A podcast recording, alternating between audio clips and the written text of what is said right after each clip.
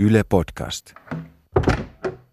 Kun mä oon nyt seurannut tätä Suomi 100-juhlintaa omalla tavallaan niin kuin aitiopaikalta osana tätä kirjojen Suomi-hanketta täällä Ylellä, osana tätä toimitusta, niin, niin mä olen väitellen tulla semmoiseen tulokseen, että, että nämä satavuotisjuhlat, ne vois keskeyttää tai ne pitäisi keskeyttää siis sairauslomaan, koska me kärsitään tämmöisestä pahemmanlaatuisesta historiataudista –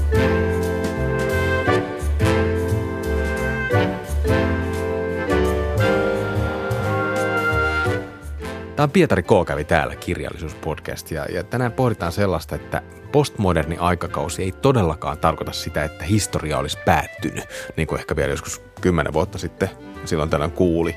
Että halu verrata nykyaikaa menneisyyteen, se vaan kiihtyy. Mä oon Pietari Kylmälä.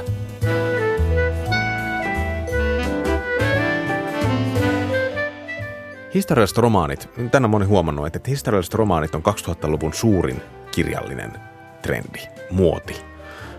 Semmoiset isot kirjalliset nimet, niin kuin Sofi Oksanen tai Jel Westö tai vaikka Sirpa Kähkönen, niin ne edustaa semmoista historiallista romaanikerrontaa, joka pyrkii liittämään meidän nykyajan osaksi historiallisten tapahtumien jatkumoa ja paljastamaan ikään kuin nykyisyyden osaksi sitä menneisyyttä. Ja sitten tietysti niitä paljastamaan myös sieltä menneisyydestä semmoisia asioita, joista me ollaan vaiettu, jotka ikään kuin tiedostamatta vaikuttaa meidän nykyisyyteen. No 1800-luvun lopulla filosofi Friedrich Nietzsche antoi tälle nimen, diagnosoi ikään kuin tämän, tämän, tämän asian historiataudiksi – Nietzsche kirjoitti silloin, että, että, että historiataudin vallassa oleva henkilö joutuu ikään kuin historian lumoihin ja uskoo, että, että sillä on tietoinen pääsy kaikkiin historian kerrostumiin.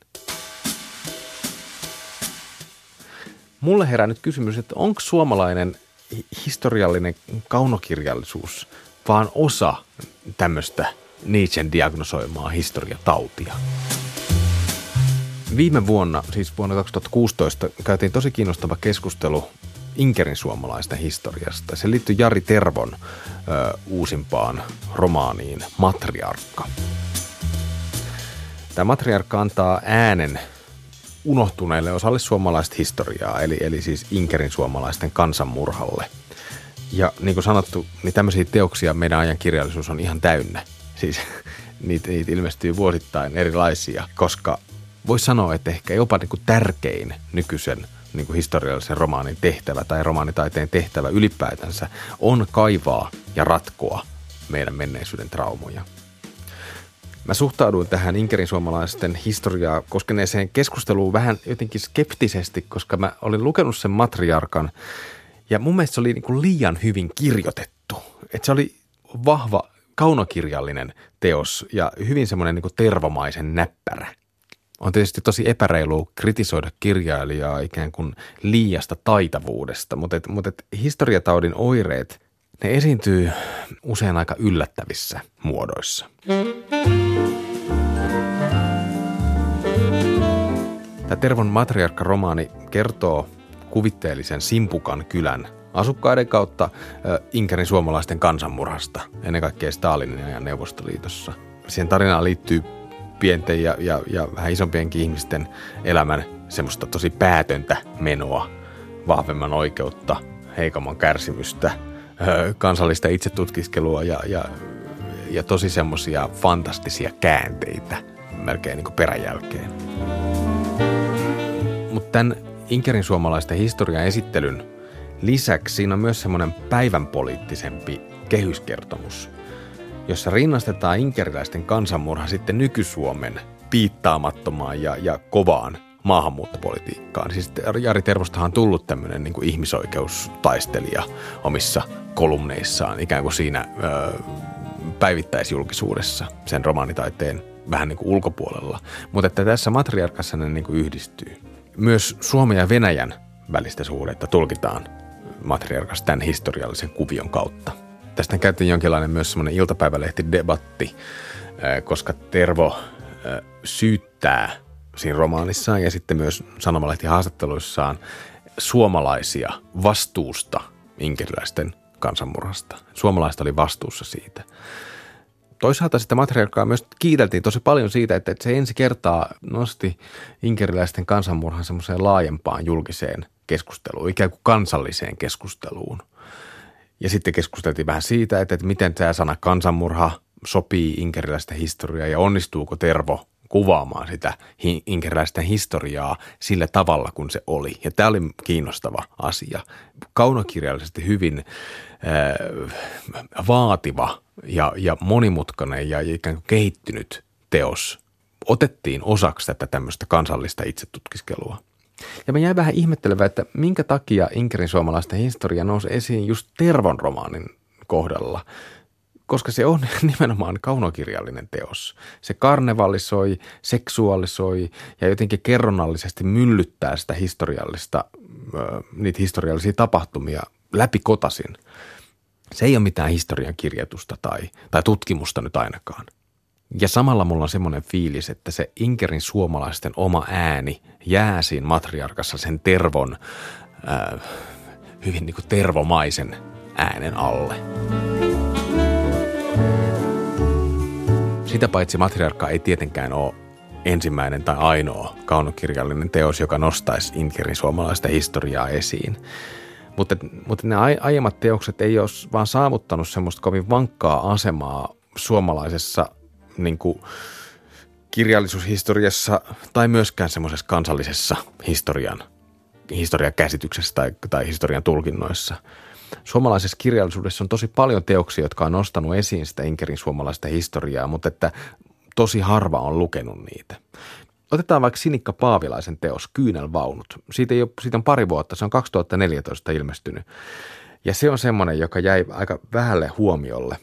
Se perustuu tosi laajaan haastatteluaineistoon Inkerin suomalaisten niin kuin muisti tämmöiseen keruuseen. Ja, ja se on kerrontatyyliltäänkin hyvin semmoinen dokumentaarinen – siis vähän semmoinen niin muistikartotus ja sen muistikartotuksen kaunokirjallinen tulkinta. Monet niistä kyynelvaunun tarinoista on tosi tuttui myös matriarkan lukijoille, mutta, mutta se tyyliero on, on ihan valtava. Sinikka Paavilaisen kyynelvaunujen tarkoitus on kerätä ja tallentaa Inkerin suomalaisia kohtaloita ja tarjoilla ne kaunokirjallisessa muodossa. Siitä puuttuu kaikki semmoiset niin nyky-Suomen tilanteeseen tähtäävät poliittiset tarkoitusperät, jotka, jotka Tervon romaanissa on ilmeisiä. Mutta silti on siinä Sinikka Paavilaisen kirjassakin vahva sellainen niin poliittinen statementti, koska sekin haluaa ikään kuin revanssin historiasta ja näyttää sen neuvostoliittolaisen äh, stalinistisen terrorijärjestelmän koko kauheudessaan. Mutta kiinnostavalla tavalla Paavilainen on, on valinnut teoksen lajityypiksi dokumentaarisen fiktion. Sehän voisi olla myös historiankirja – historian kirjoitusta. Se voisi olla tämmöinen niin kuin, niin kuin muistikeruu. Että et se tarjoillaan ikään kuin fiktion muodossa, niin se on sen historiataudin, nykyisen historiataudin diagnoosin kannalta tosi tosi ratkaisevaa, koska, koska mä väitän, että nykyisessä kirjallisessa ilmapiirissä ja myös semmoisessa niin historian, meidän suomalaisten historian tajuun mm, liittyvässä ilmapiirissä, historiaa on paljon helpompi käsitellä ja vastaanottaa nimenomaan fiktiivisessä muodossa – ikään kuin faktaa fiktiona. Se historia kannattaa esittää fiktiona, jotta se olisi merkittävää. Suuri kertomus. Tämä nyt on tämmöinen iso keskustelu, mitä on käyty. Mutta palataan tähän suuren kertomuksen kysymykseen vähän myöhemmin, koska mä luin vielä yhden teoksen Juhani Konkan Pietarin valot vuodelta 1958. Siis Juhani Konkka oli kirjailija ja, ja tunnetaan ennen kaikkea myös suomentajana, venäläisen kirjallisuuden suomentajana. Tämä, ja tämä Pietarin valot on, on tosi semmoinen tarkkanäköinen ja jotenkin tyylikäs, semmoinen klassinen muistelmateos. Inkerin suomalaisten historiasta, mutta myös aikuistumisesta ja ö, rakkaudesta kieleen ja kirjallisuuteen ja, ja elämästä siinä niin kuin Pietarin kyljessä, suomalaisten, Inkerin suomalaisten elämästä Pietarin kyljessä silloin 1900-luvun alussa se on tämmöistä niin kuin rajaseutujen kirjallisuutta, jännitteistä kamaa, mutta onnistuu sillä omalla semmoisella klassisella tyylillään välttämään semmoisen historiakiihkon. Osittain tälle tämän Juhani Konkan romaanille ja sen rauhalliselle, ikään kuin kiihkoilemattomalle tyylille on tietysti historialliset ja poliittiset syyt, koska 50-luvulla vielä ja pitkälle sen jälkeen inkärisuomalaisten menneisyydestä kirjoittaminen, tästä kansanmurhasta kirjoittaminen oli todella tulenarkka asia niin kuin Suomen ja Neuvostoliiton välisten suhteiden kannalta.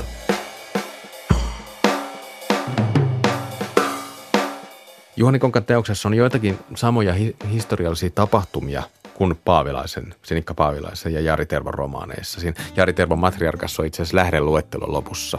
Se ikään kuin vahvistaa sitä sen romaanin historiallisuutta. Ja Pietarin valot on yksi niistä lähdeluetteloissa olevista kirjoista.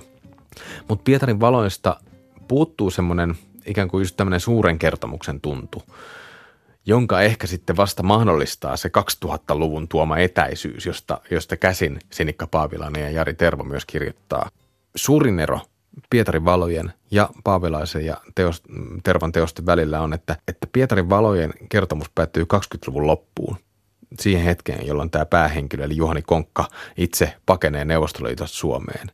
Pietarin valoissa ei siis käsitellä inkerisuomalaisten sitä lopullista hajaantumista ja ikään kuin sitä, että se, että se kansanmurhan teema ei aktualisoidu siinä sen muistelmateoksen tarinassa. Ei, ei käsitellä, käsitellä sitä, niitä 30-luvun Stalinin terroria tai, tai inkeriläisten siirtoja Suomeen toisen maailmansodan saksalaismiehityksen aikana tai, ja sitä seuranneita pala, palautuksia, koko sitä niin monimutkaista ö, kansanmurhan logiikkaa. Ja ehkä tämä on niin yksi syy siihen, että, että tämä teos on myös unohtunut. Että se ei tee lopullista tiliä historiasta, ei, ei välttämättä anna mitään sen suurempaa opetusta myöskään, jättää tosi paljon sanomatta. Eli se suuri kertomus Inkerin suomalaisista jää siinä Pietarin valoissa historiallisista syistä kesken.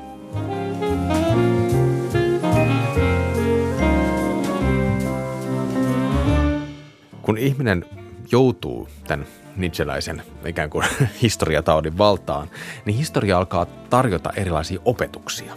Se voi kertoa, että, että nykyaika muistuttaa vaikka Rooman imperiumin tuhoa, mongolien kansanvaellusta tai vaikka fasismin uutta nousua – tai jos mennään vielä kauemmas luonnonhistoriassa, niin voidaan ha- hakea analogioita vaikka pleistoseenikauden ekokatastrofin ja nykyisen ilmastonmuutoksen välillä. historiallinen analogia on yksi niin kuin historiataudin selvimistoireista ja itse asiassa historioitsijat on hirveän niin kuin, allergisia tälle analogian käytölle usein koska, koska se, on, se on enemmän niin kuin arvailua ja t- tätä niin kuin ker- kerronnallistamista. Ja historiatauti tarkoittaa myös sitä, että historia muodostuu ikään kuin tarinoiksi ja, ja, ja pahimmassa tapauksessa tämmöiseksi yhdeksi suureksi kertomukseksi.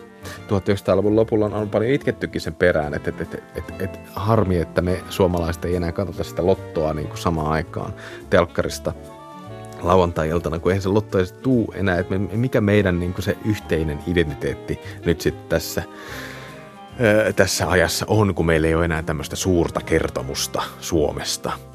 Ja parhaillaan käynnissä oleva itsenäisen Suomen satavuotisjuhla on esimerkki siitä, että, että, että tähän tämmöiseen niin historialliseen tarinan kipeyteen liittyy pakostakin semmoista niin fantastista hourailua.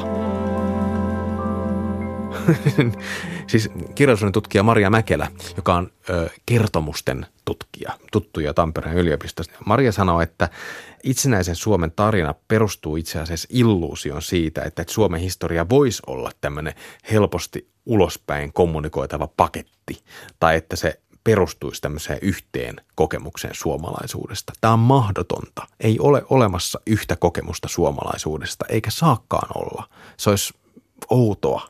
Mutta tämä elää hirveän vahvasti, tämä, tämä halu tähän näin. Ja tästä päästään nyt takaisin siihen suomalaiseen romaanikirjallisuuteen, koska historia käsitellessään so, nykysuomalainen niin kuin romaanikirjallisuus on, on kaikkein omimmillaan. Että tämä liittyy ennen kaikkea semmoiseen, mun mielestä tämä liittyy ennen kaikkea niin suomalaisen kirjailijan rooliin suomalaisessa yhteiskunnassa, että tämä Väinö Linnan ja äh, Kalle Päätalo ja äh, kumppanien luoma roolimalli siitä, että, että, että suomalaisen kirjailijan niin yksilitteinen tehtävä on peilata Suomen historiaa ja tehdä siitä tiliä – niin se elää vieläkin yllättävän, yllättävän vahvasti. Ja nykyinen mediakulttuuri pelaa vielä samaa pussiin, koska, koska nimenomaan media sanomalehdet, televisio, ne kaipaa semmoisia historiallisten romaanien kirjoittajia puhumaan ö, julkisuuteen usein paljon mieluummin kuin vaikka historioitsijoita, jotka on aina aika varovaisia omissa lausunnoissaan. Eli tästä historiataudin keskeisestä oireesta, eli historian muuttamisesta tämmöiseksi selkeiksi kertomuksiksi, siitä tulee nimenomaan historiallisen kaunokirjallisuuden suuri valtti nykyisessä mediakulttuurissa ja, ja tietysti historiallisten kaunokirjailijoiden suuri valtti.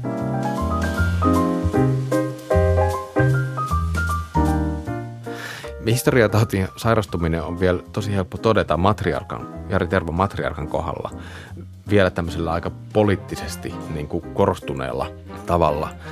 Matriarkassa tämä sen koko kaunokirjallinen ja poleeminen kärki liittyy siihen, että, että se yhdistää nämä kaksi asiaa, että miten Suomi on perinteisesti kohdellut maahanmuuttajia, kuten esimerkiksi Inkerin suomalaisia, ja miten Suomi kohtelee maahanmuuttajia edelleen.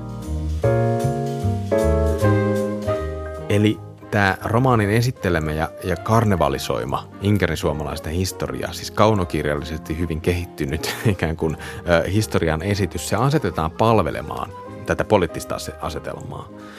Historiallis taiteellisen siveltimen vedot Tervolla on tosi voimakkaita. Ja vaikka viime vuosina tai vuosikymmeninä on puhuttu tosi paljon suurten kertomusten päättymisestä, matriarkka nimenomaan rakentaa suurta kertomusta menneisyydestä nykyisyyteen, selittää nykyaikaa sen historian kautta. Nykymaailma on niin täynnä erilaisia semmoisia sekavia tarinoita ja, ja salaliittoja. Internet on niin pullollaan ö, kilpailevia tämmöisiä niin ikään kuin pieniä suuria kertomuksia, että hyvin kirjoitettu historiallinen romaani saattaa tietysti tarjota semmoisen hengähdystauon tässä. Lukija voi huohtaa, että, että ainakin tämä tarina on hyvin kirjoitettu, vaikka siihen ei voiskaan suoraan luottaa historiallisena dokumenttina. En tiedä, musta on itsestäni tullut vähän tämmöinen kertomuskriittinen. Ja on tämä tietysti kohtuutonta, siis Nietzschekin tajus aikanaan, että on jotenkin vähän outoa torua – omia aikalaisiaan niin tämmöisestä liiallisesta historiatajusta. Että, että eurooppalaisten toruminen historiatajusta on vähän kuin toruisi jotain autokuskia siitä, että se ajaa liian hyvin, tai hammaslääkäriä siitä, että se on liian kiinnostunut hampaista. Historian taju on niin olennainen osa meidän sivistystä, että et siitä luopuminen tarkoittaa tietysti luopumista meidän parhaista puolista myös, jopa, jopa meidän ihmisyydestä. Mutta ehkä tämä nyt ei ole niin, kuin niin vakava asia, että mä e-, enemmänkin mä kehottaisin teitä kuulijoita harjoittamaan mediakritiikkiä myös kaunokirjallisuutta kohtaan. Erityisesti hyvin kirjoitettua kaunokirjallisuutta kohtaan. Koska mitä parempi kirjailija, niin sen epäilyttävämpi tietysti niin kuin historioitsija se on.